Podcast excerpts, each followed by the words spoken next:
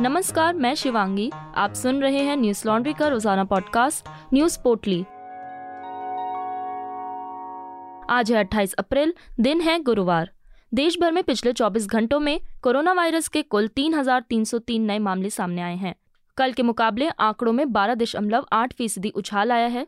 इसके साथ ही देश में कुल कोविड केस की संख्या बढ़कर अब चार करोड़ तीस लाख अड़सठ हज़ार सात सौ निन्यानवे हो गई है। पिछले 24 घंटों में देश भर में कुल उनतालीस लोगों की कोविड से मौत हो गई है।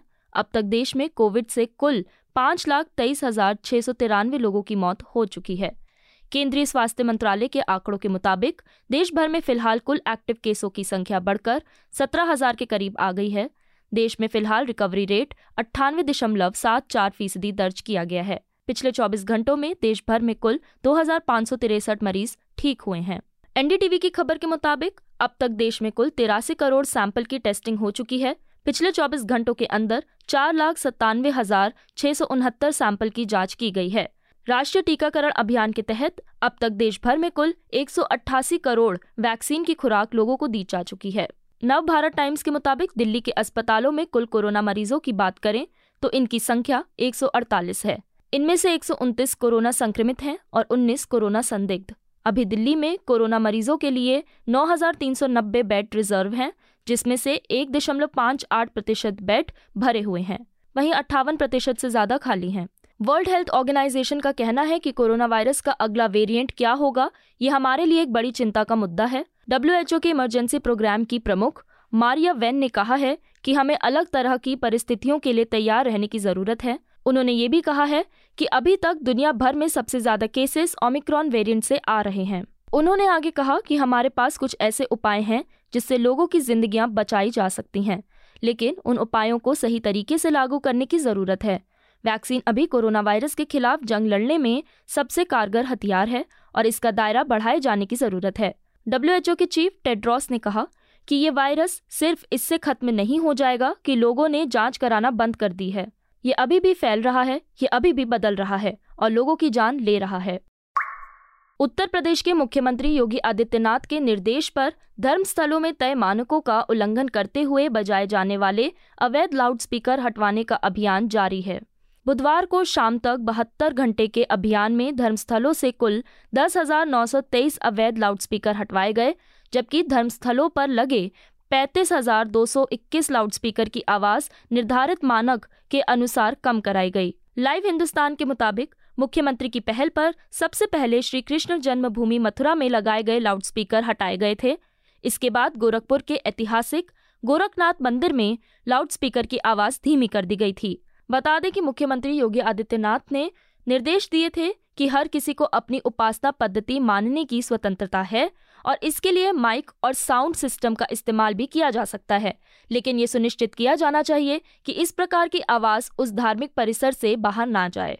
मुख्यमंत्री योगी आदित्यनाथ ने कहा कि लोकतंत्र में संवाद का बड़ा महत्व है। संवाद के माध्यम से ही हमने अनावश्यक रूप से लगे लाउडस्पीकर हटाने में सफलता पाई है।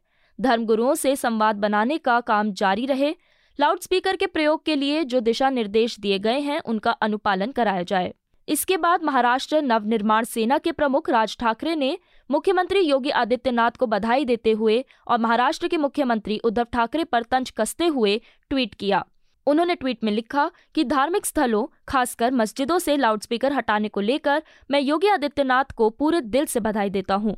दुर्भाग्य से महाराष्ट्र में कोई योगी नहीं है, हमारे पास भोगी हैं। मैं ईश्वर से सद्बुद्धि देने की प्रार्थना करता हूँ।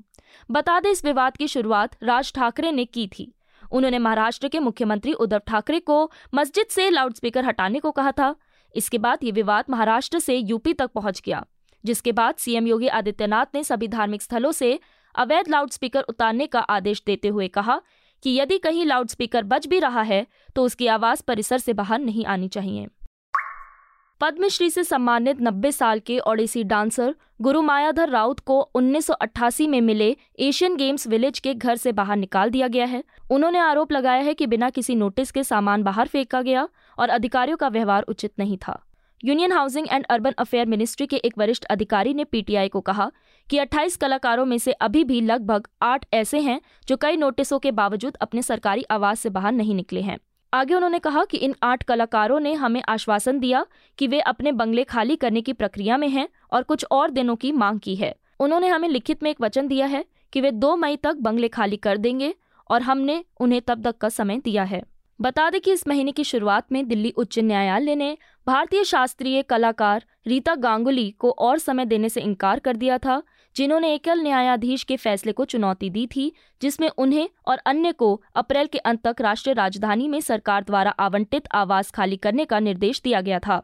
कार्यवाहक मुख्य न्यायाधीश विपिन सांघी और नवीन चावला की पीठ ने कहा था कि वो एक और दिन नहीं देगी।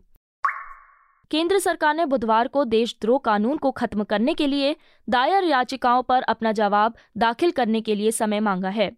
सुप्रीम कोर्ट ने केंद्र से इस सप्ताह के अंत तक अपना जवाबी हलफनामा दाखिल करने को कहा है। इस मामले की अंतिम सुनवाई पाँच मई को होगी।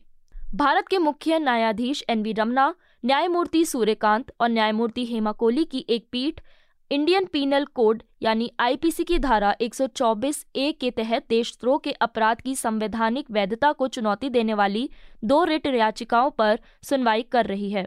एनडीटीवी के मुताबिक केंद्र की ओर से एसडी तुषार मेहता ने कहा है कि केंद्र की ओर से जवाब लगभग तैयार है और दो तीन दिन में हलफनामा दाखिल किया जाएगा। अन्य याचिकाओं को भी इसमें शामिल किया जाएगा। औपनिवेशिक काल के राजद्रोह कानून के व्यापक दुरुपयोग पर चिंता जताते हुए शीर्ष अदालत ने पिछले साल जुलाई में केंद्र सरकार से पूछा था कि वो उस प्रावधान को क्यों निरस्त नहीं कर रही है, जिसका इस्तेमाल ब्रिटिश सरकार ने स्वतंत्रता आंदोलन को कुचलने के उद्देश्य से महात्मा गांधी जैसे लोगों की आवाज़ को दबाने के लिए किया था। नेपाल ने सरकारी तौर पर विस्की और तंबाकू सहित कारों और अन्य महँगे सामानों के आयात पर पाबंदियाँ लगा दी हैं। दो सार्वजनिक छुट्टियों की शुरुआत की है। तरलता की कमी और विदेशी मुद्रा भंडार में गिरावट का हवाला देते हुए ये फैसला लिया गया है ताकि देश की अर्थव्यवस्था श्रीलंका की राह पर ना चली जाए। अमर उजाला की खबर के मुताबिक, जुलाई 2021 के बाद से नेपाल में बढ़ते आयात, पर्यटन और निर्यात से कम आय की वजह से विदेशी मुद्रा भंडार में गिरावट देखी गई है। केंद्रीय बैंक के आंकड़ों के अनुसार फरवरी 2022 तक हिमालयी देश का सकल विदेशी मुद्रा एनिवेंट्री जुलाई 2021 के मध्य में 11.75 अरब डॉलर से 17 प्रतिशत घटकर 9.75 अरब डॉलर हो गई है। नव भारत टाइम्स के मुताबिक नेपाल में 20 दिनों के भीतर पेट्रोल इकतालीस रुपए और डीजल प्रति लीटर 20 रुपए महँगा हुआ है। नेपाल में इस वक्त पेट्रोल का रेट एक रुपए लीटर है। पिछले 20-25 दिनों में नेपाल में डेली यूज़ के सामान के रेट में भी भारी उछाल आया है। नेपाल में इस वक्त 50 किलो आटे की बोरी बाईस सौ रुपए में बिक रही है। वही चीनी बासठ रुपए किलो तो सरसों तेल के 15 लीटर का टिन पैंतीस सौ रुपए में मिल रहा है। रिफाइंड तेल के रेट भी दो सौ लीटर और मैदा की 50 किलो की बोरी सोलह सौ चालीस में मिल रही है। नेपाल राष्ट्र बैंक के डिप्टी गवर्नर बम बहादुर मिश्रा ने कहा है कि पाबंदी मंगलवार से लागू हो गई है और जुलाई 2022 के मध्य तक चालू वित्त वर्ष के अंत तक चलेगी। विदेशी मुद्रा की कमी को रोकने के लिए कार 250 सीसी के ऊपर की मोटरसाइकिल 32 इंच के ऊपर के रंगीन टीवी, तंबाकू और विस्की जैसे लग्जरी आइटमों का आयात फ़िलहाल रोक दिया गया है। उन्होंने आगे कहा कि नए प्रावधान के अनुसार केवल आपातकालीन वाहनों को ही आयात किया जा सकता है। पाबंदियों में खिलौने, हीरे और ताश के पत्तों के आयात जैसी चीज़ें भी शामिल हैं। न्यूज़ लॉन्ड्री अपने एक और एनएल सेना प्रोजेक्ट के साथ हाजिर है। बुलडोजर सत्ता की हनक बन गया है, जिसका सबसे ज़्यादा इस्तेमाल मध्य प्रदेश सरकार कर रही है। हम अपने नए एनएल सेना प्रोजेक्ट के तहत प्रदेश में सांप्रदायिक और राजनीतिक दुर्भावना के तहत की गई कार्रवाइयों और इसके ज़रिए भविष्य चमकाते नेताओं का सच सामने लाएँगे। हमारा NL Sena project, bulldozing a new image in MP को सहयोग देने के लिए हमारी website Newslaundry dot com पर जाएँ और एनएल सेना प्रोजेक्ट पर क्लिक करें और हमें सहयोग दें और गर्व से कहें, मेरे खर्च पर आज़ाद हैं खबरें। आज बस इतना ही, आपका दिन शुभ हो, धन्यवाद। न्यूज़ लॉन्ड्री के सभी पॉडकास्ट ट्विटर आई और दूसरे पॉडकास्ट प्लेटफॉर्म पे उपलब्ध हैं। खबरों को विज्ञापन के दबाव से आज़ाद रखें न्यूज़ लॉन्ड्री को सब्सक्राइब करें।